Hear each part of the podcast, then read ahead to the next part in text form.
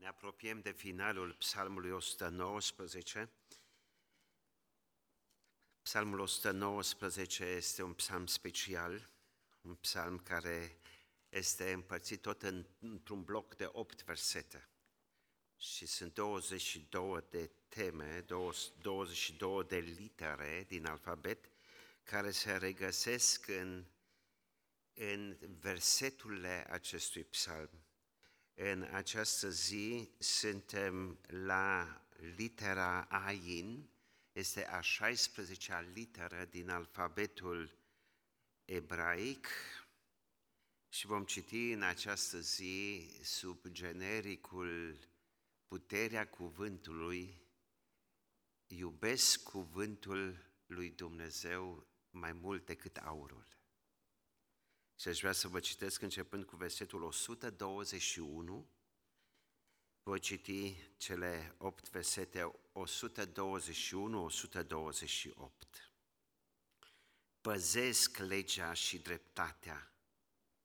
Nu mă lăsa în voia asupritorilor mei.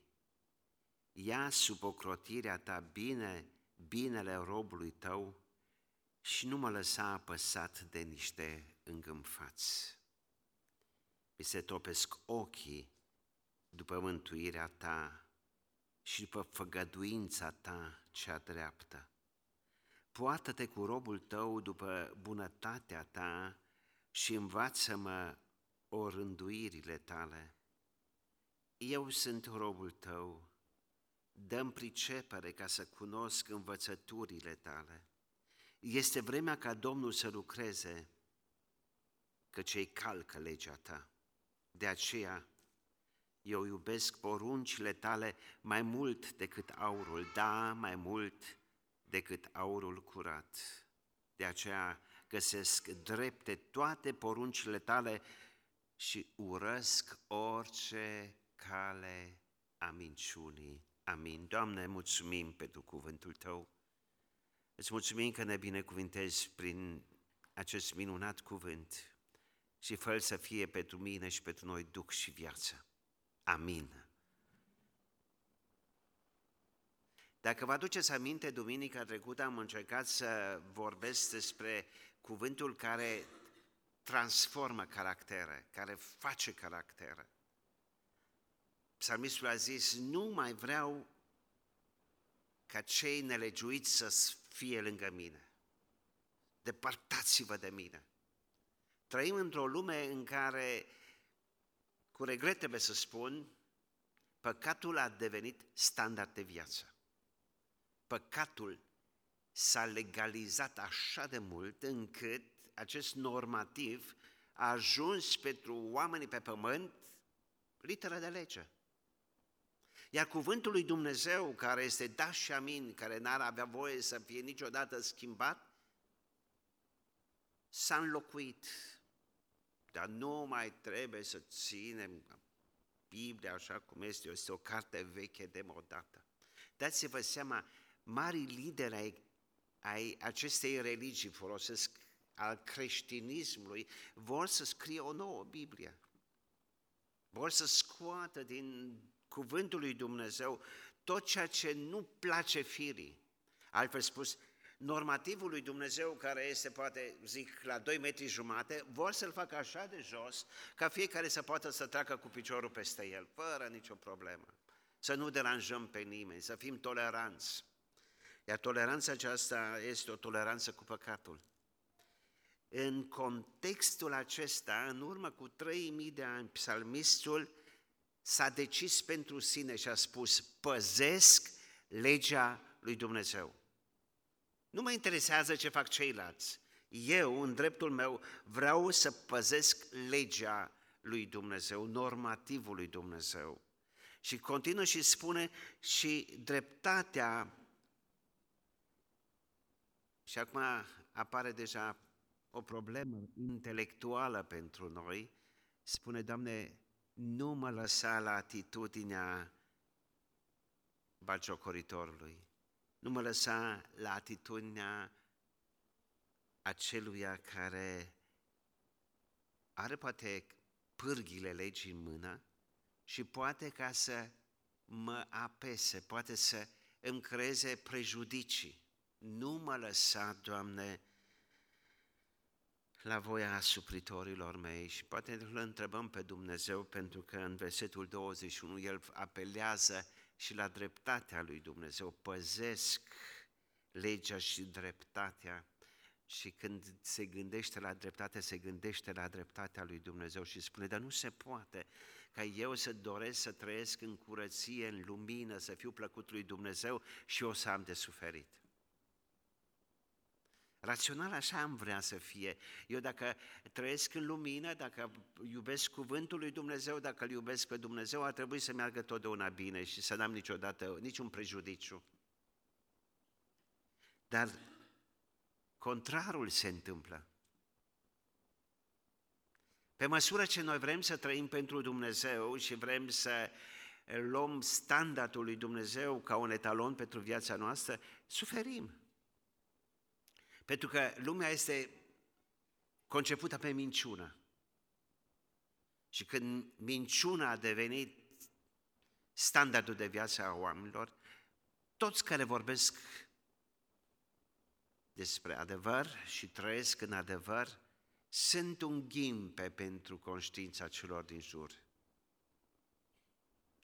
Ați putea închipui o zi în care toți pe Terra să vorbească doar adevărul? Ar fi fantastic, dar de multe ori când vrei să filtrezi adevărul, trebuie să te gândești că ei folosesc opusul. Când ei zic, a, să fie pace între noi, trebuie să te gândești, oare unde este cursa care mi se întinde, unde este capcana în care voi fi tras ca să experimentez că minciuna a devenit standard de viață. Doamne, te rog din toată inima, eu care vreau să iubesc adevărul și dreptatea, eu care vreau să iubesc legea ta, nu îngădui celui asupritor să mă asuprească. Și m-am gândit eh, în contextul acesta la rugăciunea pe care o adresează psalmistul. Ia sub ocrotirea ta binele robului tău și nu mă lăsa apăsat de niște îngânfați. Și am gândit la cei trei băieți tineri în captivitate, în robie, în Babilon. Puteți să vă uitați, să urmăriți Daniel, capitolul 3, într-o lume în care un nebucadnețar a zis, eu sunt Dumnezeu, eu fac ce vreau pe pământ, eu sunt legea, eu sunt Dumnezeu. El care a cerut la un moment dat închinare, toată lumea să-i se închine, observăm la un moment dat că sunt câțiva tineri nonconformiști care spun și eu eu mă tem de Dumnezeu, de Creatorul cerului și al pământului. Și pentru că acești trei băieți, trei tineri în Babilon, doresc să trăiască altfel, va trebui să sufere. Frați și surori, m-am întrebat de unde și cum au putut acești băieți, departe de părinților, departe de templu, departe de lege, departe de tot ceea ce era valoare spirituală pentru ei într-o lume care era pentru ei o lume ostilă, să trăiască, să aibă coloană, să aibă verticalitate. M-am întrebat cum a fost posibil. Și acești trei tineri au trăit altfel din pricina faptului că a fost o mamă, a fost tată, a fost un templu, a fost legea, au fost eh, ceea ce Dumnezeu le-a dat ce le-a, le format caracterul. Și fiecare om, fiecare creștin autentic va avea proba lui de foc, în care va fi încercat. Și încercarea acum nu vreau să mă gândesc la o boală, la o suferință,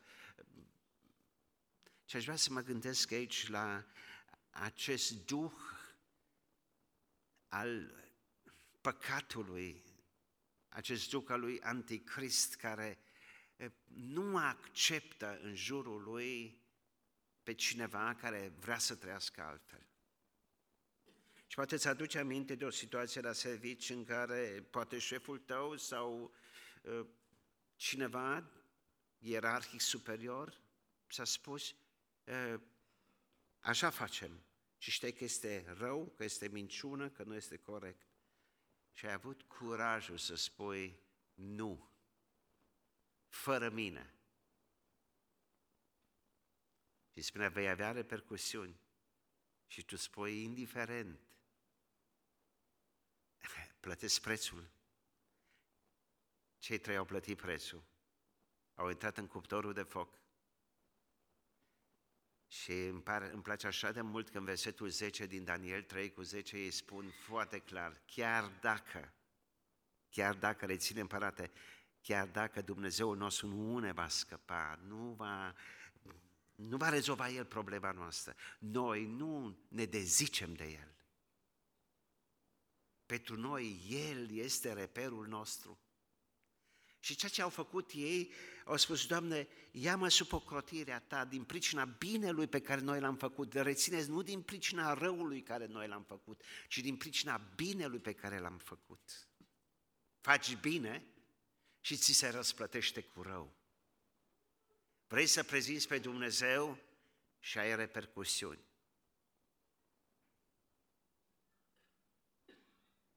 Dar îmi place de oamenii integri Scripturii care pentru ei Dumnezeu a primat.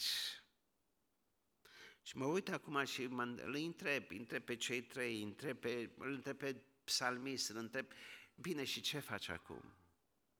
Când va trebui să plătești un preț și spune, aștept mântuirea lui Dumnezeu. Frați și surori, va veni un moment în care încercarea de foc a credinței noastre, care este încercată și ca și aurul, se va termina. Niciodată, rețineți, Dumnezeu nu va pune o povară mai mare pe umerii spirituale ai tăi sau ai mei decât poți să duci. Niciodată. Și ceea ce face psalmistul, zice, mi se topesc ochii după mântuirea ta și după făgăduința ta cea dreaptă. Mi se topesc ochii, Doamne, aștept, Doamne, intervenția ta. Și intervine Dumnezeu. A intervenit în viața celor trei, de pentru Nebucadnețar a venit vremea cercetării, a trebuit să se cerceteze la un moment dat, a realizat cei trei au Dumnezeul pe cel care a creat cerul și universul, l-au ca Dumnezeu, l-au văzut, a văzut în viața lui Daniel după aceea, eh, un Dumnezeu real și personal și a dat un decret în care a spus toți să se închine înaintea lui Dumnezeu, a Dumnezeului Daniel, în, a Dumnezeului celor trei băieți care mi-au dovedit că Dumnezeu este real. Frați și surori, până când intervine Dumnezeu, cuvântul lui Dumnezeu ne spune să așteptăm în tăcere ajutorul Domnului. Și această așteptare a intervenției unui Dumnezeu care este suveran, care este în control, costă. Ne costă pe noi. Și el spune, Doamne, mi se topesc ochii după mântuirea Ta. Și această mântuire nu este doar uh, acea mântuire de la capăt de drum când vom fi transformați și noiți. Această, această mântuire este și intervenția salutară a lui Dumnezeu în rezolvarea problemei mele. Aștept, Doamne, mi se topesc ochii după mântuirea Ta. Și știu, Doamne, că mântuirea Ta va veni atunci când Tu ți-ai împlinit lucrarea în viața mea. Frați și surori, Dumnezeu vrea să ne mântuiască și în toate circunstanțele mici sau mari, în toate problemele vieții noastre, procesul acesta de mântuire este un proces care Dumnezeu dorește să-l desăvârșească. Această mântuire a început în momentul în care noi cu viața noastră, cu păcatele noastre am venit la Golgota și am mărturisit lui Dumnezeu, Doamne, iartă-mă! Dar mântuirea aceasta, în procesul acesta de desăvârșire, vrea să ajungă acolo, când vom pleca de pe acest pământ, să fim eliberați de toate gunoaiele acestei lumi. Și în acest proces Dumnezeu și la acest proces de transformare Dumnezeu lucrează permițând ca caracterul meu și caracterul tău să treacă prin foc. Aș vrea să vă spun un lucru foarte important, pentru că nu știm ce ne așteaptă ziua sau ce aduce ziua de mâine, nu știm pe unde ne va trece Dumnezeu, pe fiecare dintre noi, trebuie să înțelegem că făgăduința lui Dumnezeu, planul lui Dumnezeu cu viața noastră, este un plan măreț. David sau psalmistul spune, Doamne, făgăduința Ta, cea dreaptă, făgăduința Ta, Doamne, de ea mă țin, mă încorez de ea. Și făgăduința lui Dumnezeu este, vrea să ne ducă în glorie, dar nu oricum, ci vrea ca să ne transforme, să ne facă frumoși, să semănăm cu Domnul Isus Hristos. Romani 8 cu 28, eu știu, noi știm că toate lucrurile, toate situațiile din viața noastră lucrează spre binele nostru, a celor care îl iubim pe Dumnezeu. Toate situațiile care Dumnezeu le pregătește mâine, poimne, în următoarele zile, săptămâni, luni, toate aceste situații au menirea de a ne forma pentru ca chipul lui Hristos, versetul 29, să se poată, să amprenteze Duhul Sfânt în mine și în tine chipul lui Hristos. Versetul 28, să știți că este un verset destul de greu dacă nu avem finalitatea drumului, dacă nu înțelegem versetul 29. Dacă ne înțelegem versetul 29, are menirea să ne transforme, să transforme viața mea. Versetul 28, vârful de lance s-a dus. Pentru că nu mai este frică ce se va întâmpla, pentru că știm că Dumnezeu vrea să ne desăvârșească pentru cer, vrea să ne crească mari, nu vrea să fim doar bebelași, copilași în credință. Vrea să ne maturizeze ca să ajungem la statura plinătății sale. Ce mă ține în cuptor să nu cedez? Ce mă ține să rezist când presiunea de grup este foarte mare, doar făgăduința lui Dumnezeu. Știți câte făgăduințe sunt în Biblie? Pentru fiecare situație prin care ai putea să treci, sunt făgăduințe. Când te-ai născut, este o făgăduință. Sau mai multe făgăduințe te-am cunoscut înainte să fii în pânte cu mamei, te-am plămădit într-un mod minunat. Te-am țesut, am un plan cu viața ta, Ieremia 1 cu 5, am un, un plan cu viața ta. Este o făgăduință a lui Dumnezeu și atunci vin și zic, Doamne, Vreau așa de mult ca planul tău să se împlinească în viața mea. Vin clipe de suferință. Dumnezeu spune, știi ceva, niciun fir de păr nu cade din capul tău fără știința mea. Te-am purtat și tot vreau să te mai pot. Până la cărunțelele tale eu nu vreau să mă schimb. Și așa continuă Dumnezeu promisiuni, făgăduințe pe, pe care, dacă eu nu le știu, nu le cunosc, nici nu le pot numi proprietatea mea, averea mea, comoara mea. Dar dacă în zilele bune m-am dus la tronul de milă și de har, în vremurile grele găsesc îndurare, pentru că cunosc drumul la tronul de milă și de har. Dar dacă eu nu cunosc Biblia, nu cunosc promisiunile, țin undeva Biblia doar frumos, poate pe noptieră sau poate într-un raft și nu citești Biblia, Biblia nu are nicio valoare pentru mine. Pentru că ea nu mă poate nici mângâia, nici corecta, nu mă poate amprenta. Ea este pentru altcineva care profită de ea, dar nu pentru mine. Pentru mine este doar atunci când am deschis-o, când am citit-o, când cuget la legea lui Dumnezeu noaptea și ziua și când cugetările mele impresionează viața mea. Atunci, cuvântul lui Dumnezeu nu este doar literă, ci atunci este duc și viață. Așa îmi pot explica cum au putut niște tineri să lupte cu circumstanțele ostile din viața lor. Vă aduceți aminte de Daniel era în captivitate în Babilon? Era el undeva sus, la dreapta unui împărat, dar era totuși un rob.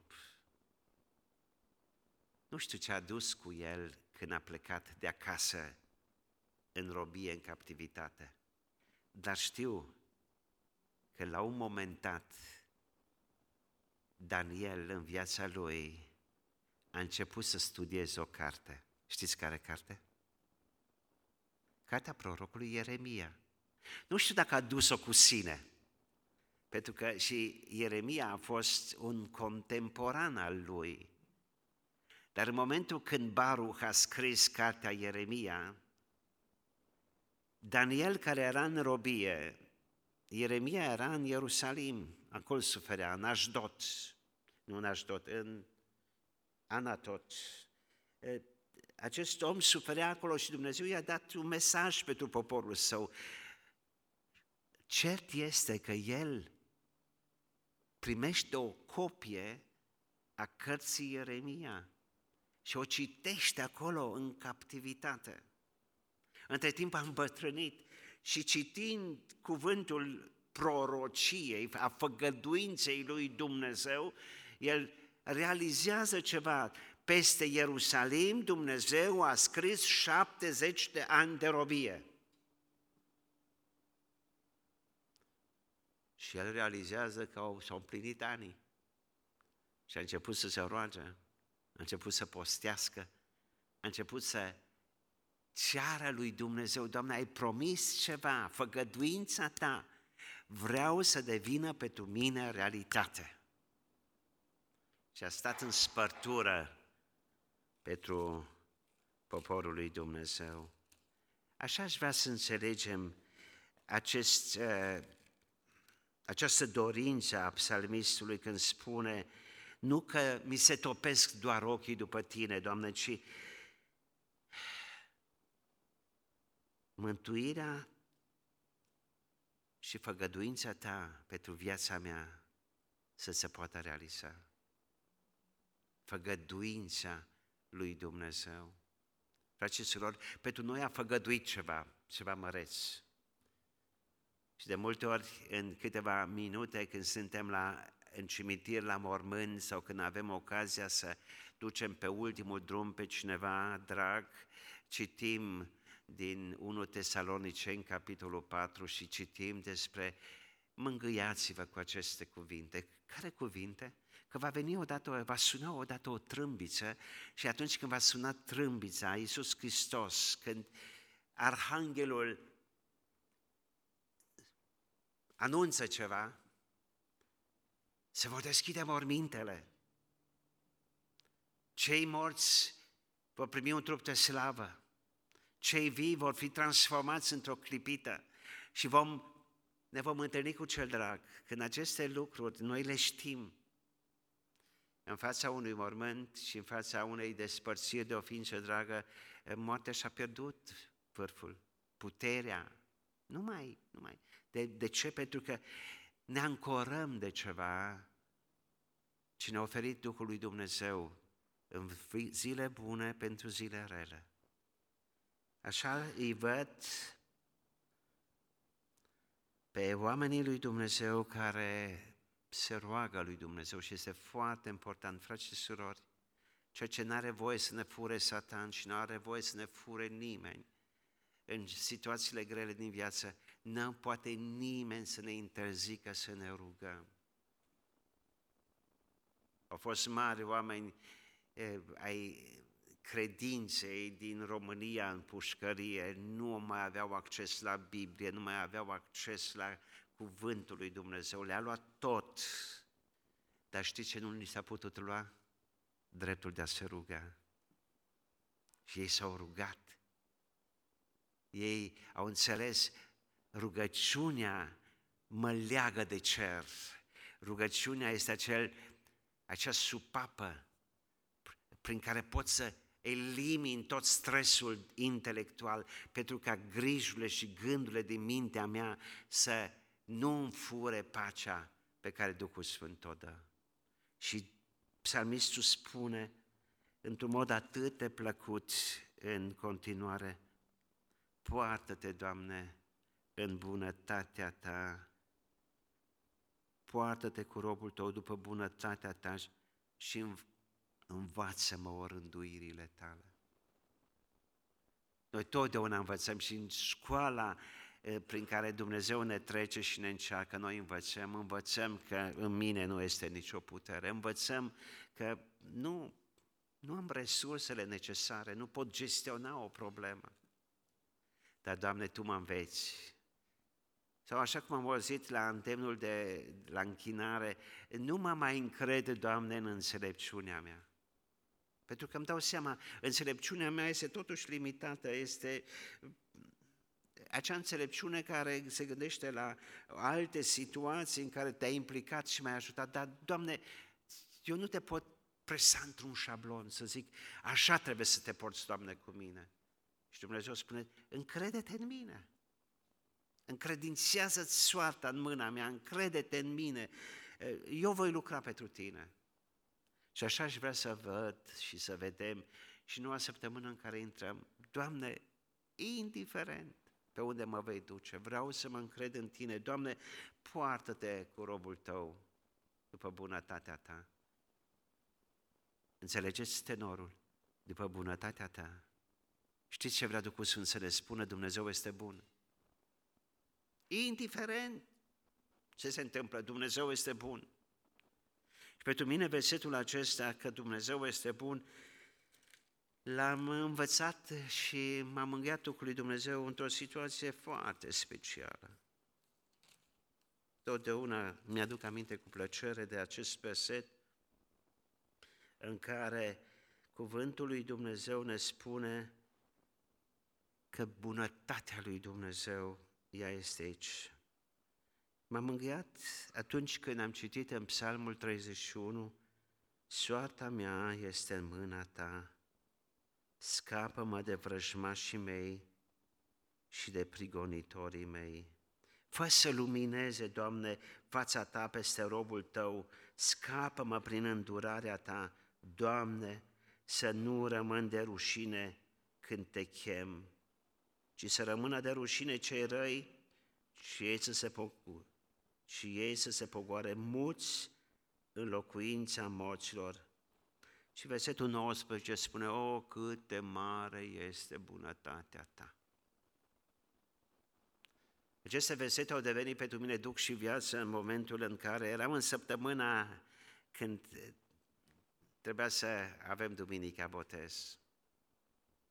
Eram în adunarea de la misiune din spate, scriu anul 2006.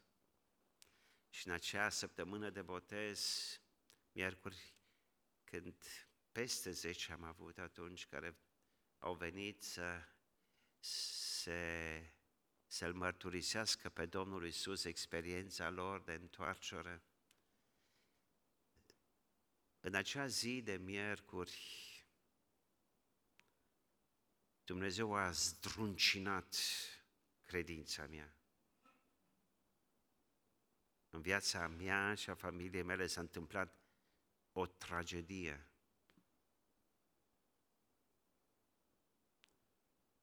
Siegfried era la spital, era la reanimare și avea o dublă fractură la maxilar, nervul facial era secționat pe trunchi, ochiul stâng, nervul ochiului stâng a fost lovit atât de puternic încât nu se mai mișca ochiul stâng. Și când a început să-i curgă din ureche o, o emulsie, nu se știa ce este, a zis doctorul, trebuie să vă trimite urgență la Cluj pentru o operație. Pentru că mi-este frică la nivelul craniului s-a întâmplat ceva. Și în duminica aceea de dimineață, părtășia care am avut-o a fost din acest cuvânt. Mi-am luat cu mine un, uh, o carte de meditații. Pentru că știam că va veni foarte greu eu să mă alimentez, eu să citesc și am zis acum este bine dacă cineva din exterior vine și mă ajută să, printr-o meditație să mă încurajeze. Și în dimineața aceea era psalmul, 100, nu, psalmul 31, soarta mea este în mâna ta. Și versetul 19 m-a impresionat, Domnul este bun. Așa suna în limba germană, Domnul este bun. Și tu zici, a putea rațiunea să zică, cum este Dumnezeu bun când aici un băiat de 18 ani trage să moară? Cum este Dumnezeu bun? Poate la rațiunea să spună. Știți cum m-am înarmat ca să depășesc faza aceasta de conflict intelectual? Că atunci, în situația aceea, trebuie să știi cum te alimentezi, unde găsești resursele lăuntrice ca să depășești momentul acesta de conflict, de criză. Și a spus, Doamne, mi-ai dăruit un copil 18 ani? Și acum vrei să-l iei?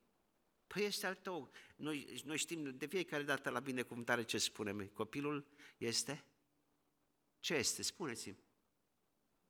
Un dar din partea lui Dumnezeu. Dacă are cineva o soție înțeleaptă, ce este soția pentru un bărbat? Un dar. Și a cui este darul?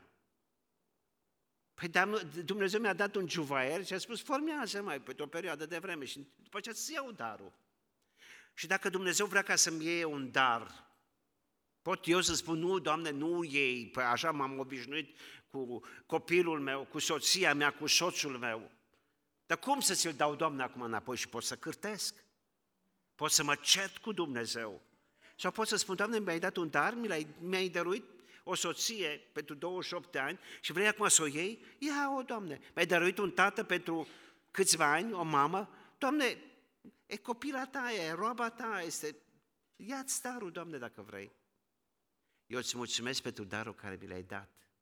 Nu-ți cârtesc pentru darul care vrei să mi-l iei. Domnul, Domnul este bun. Frați și surori, nu vom înțelege bunătatea lui Dumnezeu. Nu vom înțelege nici situația în care Dumnezeu ne ia ceva drag.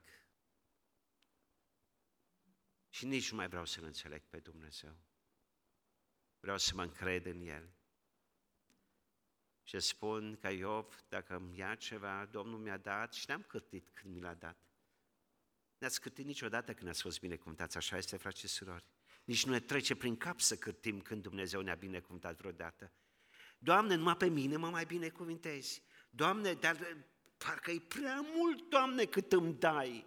Dar niciodată nu o să ne treacă prin minte așa ceva. Dar în momentul în care o situație neprevăzută, nu o putem gestiona, în momentul acela începem să țipăm și să zicem, Doamne, dar de ce, Doamne? Păi stai, copile, că am un plan cu viața ta. Soarta ta este mâna mea. Și când eu țin acum de această ancora sufletului meu, în furtunile din lăuntrul minții mele, Duhul Sfânt aduce liniște, aduce pace, aduce încredere și spune, Doamne, mă încred în bunătatea Ta. Doamne, făgăduințele Tale pentru mine, Doamne, sunt temelia vieții mele spirituale. Frați și surori, aș vrea să mă apropii de final și vreau să vă spun ceva. Unde este aurul? Pentru că aici ni se vorbește, de aceea eu iubesc poruncile tale mai mult decât aurul. Ați găsit vreodată aur la suprafață? Unde e aurul? Poate trebuie să sapi adânc ca să ajungi la aur. Se vorbește, se zvonește că noi românii avem atâta aur și suntem așa de bogați, dar este zăcământul ăsta este undeva, poate la un kilometru, la doi kilometri, undeva în pământ. Au reușit alții să ne cumpere, să ne amăgească, să-i amăgească pe simpaticii politicieni din București care au vândut, au vândut mina de aur, au vândut minele de cupru, au vândut pentru că le-a plăcut să vândă. Lasă să se îmbogățească canadienii sau cei din Australia, noi rămânem, zicem așa cum zicea odată o femeie în literatura română, munții noștri aur poartă, noi cerșim din poartă în poartă. Dar aurul spiritual unde este? Acel Eldorado nu este la suprafață. Săp adânc pentru ca să descoperă aurul, aurul din Scriptură. Prorocii din vechime, 1 Petru 1 cu 10, au făcut din cercetarea aceasta, când Duhul Sfânt le spunea despre jertfa Domnului Isus, au făcut ținta studiului lor biblic. Unde este aurul? Unde este acel Mesia? Unde este Hristos? Unde este sângele? Unde este promisiunea lui Dumnezeu? Și au, au făcut ținta cercetării lor. Aceasta a fost. Iar noi ne amăgim cu surogate spirituale. Aș vrea să le numesc cu acele torturi. Și e foarte bun un tort. Dar după ce ai mâncat un grătar, după ce ai mâncat o friptură, după ce ai, te-ai săturat cu bunătățuri, zici, acum mai pun, ca desert, mai pun un tortuleț. Dar dacă tortul devine stil de viață, dacă tortul ar trebui ca să ne săturăm, să știți că ne îmbolnăvim. Sunt pentru meditații, sunt pentru cuvinte de aur, sunt pentru, toți sunt pentru. Dar dacă eu și tu nu săpăm în cuvântul lui Dumnezeu adânc, nu avem rădăcini adânci. Iar ceea ce noi avem nevoie este rădăcini adânci, ca nicio furtună să nu ne poată clătina. Pentru că furtunile vor veni. Matei, capitolul 7, în final, în predica de pe munte, a venit furtuna și i-a semănat pe oameni care zidesc pe risip, oameni care sapă adânc și pun temelia lor pe stâncă, pe stânca Scripturii. În final, rugăciunea psalmistului are o dorință foarte frumoasă. E vremea, Doamne, ca să lucrezi. Versetul 20, 126. Este vremea ca Domnul să lucreze. Și dacă ne uităm la ce se întâmplă pe acest pământ, zicem, Doamne, poate suntem tentați să spunem, dar unde este Dumnezeu în războiul acesta care e aproape de doi ani în Ucraina, acest război care parcă nu se va mai termina în Orient? Unde ești Tu, Doamne? Și poate zicem ca psalmistul, Doamne, este vremea ca să intervii Tu și să lucrezi. Știți când se va termina războiul din Orient? Daniel, capitolul 9, în cele ultimele trei versete, spune războiul va dura până la sfârșit, până când va veni Mesia. Și eu mă sperii, acest război se va sfârși atunci când va veni Isus Hristos. Și vă spun ceea ce ne atenționează Scriptura, tot în Daniel, dacă vă uitați, în final, astăzi sunt, mă uit numai la politicienii noștri germani, au zis, noi suntem împotriva antisemitismului. Francezii au zis, suntem împotriva antisemitismului. Aceasta înseamnă, noi suntem pro-Israel. Dar știți ce se întâmplă? Duhul acesta, în această lume perversă în care trăim, se creează o opinie globală împotriva lui Israel. Și dacă vă uitați, frați și surori, finalul cărții Daniel spune, până când puterea poporului sfânt va fi aproape distrusă. Și atunci va veni cel care va veni din Edom și va trece prin câmpia Iesrelului și vor fi oameni morți până la zăbalele cailor. Rețineți, frați și surori, puterea lui Israel este acum în armamentul lor, în dotarea lor, în înțelepciunea lor și încă n-au nevoie de Dumnezeu. Și Dumnezeu va trebui să frângă puterea poporului său pe drum ca ei să, să zică, Doamne, este vremea ca Tu să intervii și Tu să lucrezi, că toată lumea este împotriva noastră. Și știți că minciunea va face să triumfe peste adevăr o perioadă de vreme. Gândiți-vă numai, se bombardează sau se lovește un spital. Cine a lovit în spital? Păi mass media spune, păi evrei ne-au atacat. Și atât de pervers este acest popor încât ei își distrug propriile spitale, își omoară proprii copii, pentru că pentru ei un milion de palestinieni nu are valoare ca să-și realizeze țelul, să distrugă pe Dumnezeu și pe poporul său. Și în acest context veți auzi la un moment dat, Doamne, este vremea să, să intervii. Și dacă se propagă o minciună, niciodată nu se va mai corecta minciuna. E ca un, un, o perină de un puf de pene care se aruncă, nu le mai poți strânge. Poți să dovedești că n-ai lovit, lumea nu crede acest lucru. Într-o astfel de vreme trăim, frați și surori, unde minciunea este promovată, unde minciuna este legalizată, unde minciuna lovește în cel care dorește să trăiască cu Dumnezeu. Și ceea ce mă mânghe pe mine este că am cuvântul lui Dumnezeu și vreau să spun, Doamne, vreau să iubesc, rețineți, vreau să iubesc cuvântul Tău mai mult ca aurul. De ce? Pentru că această valoare spirituală, și o avem aici în cuvântul lui Dumnezeu, ele ne susțin și ne dau putere. Închei cu, de aceea găsesc dreptat, drepte toate poruncile tale și urăsc orice cale a minciunii. Să știți că târnă de mine și de tine dacă mergem purtător de lumină într-o lume a întunericului și vorbim și trăim în adevăr.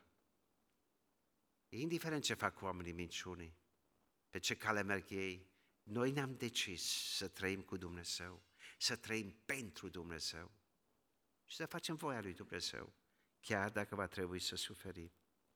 De dragul celui ce a suferit pentru noi, vrem și noi să devenim, dacă e nevoie, dacă mi se cere, dacă ni se cere, să devenim purtători de cruci.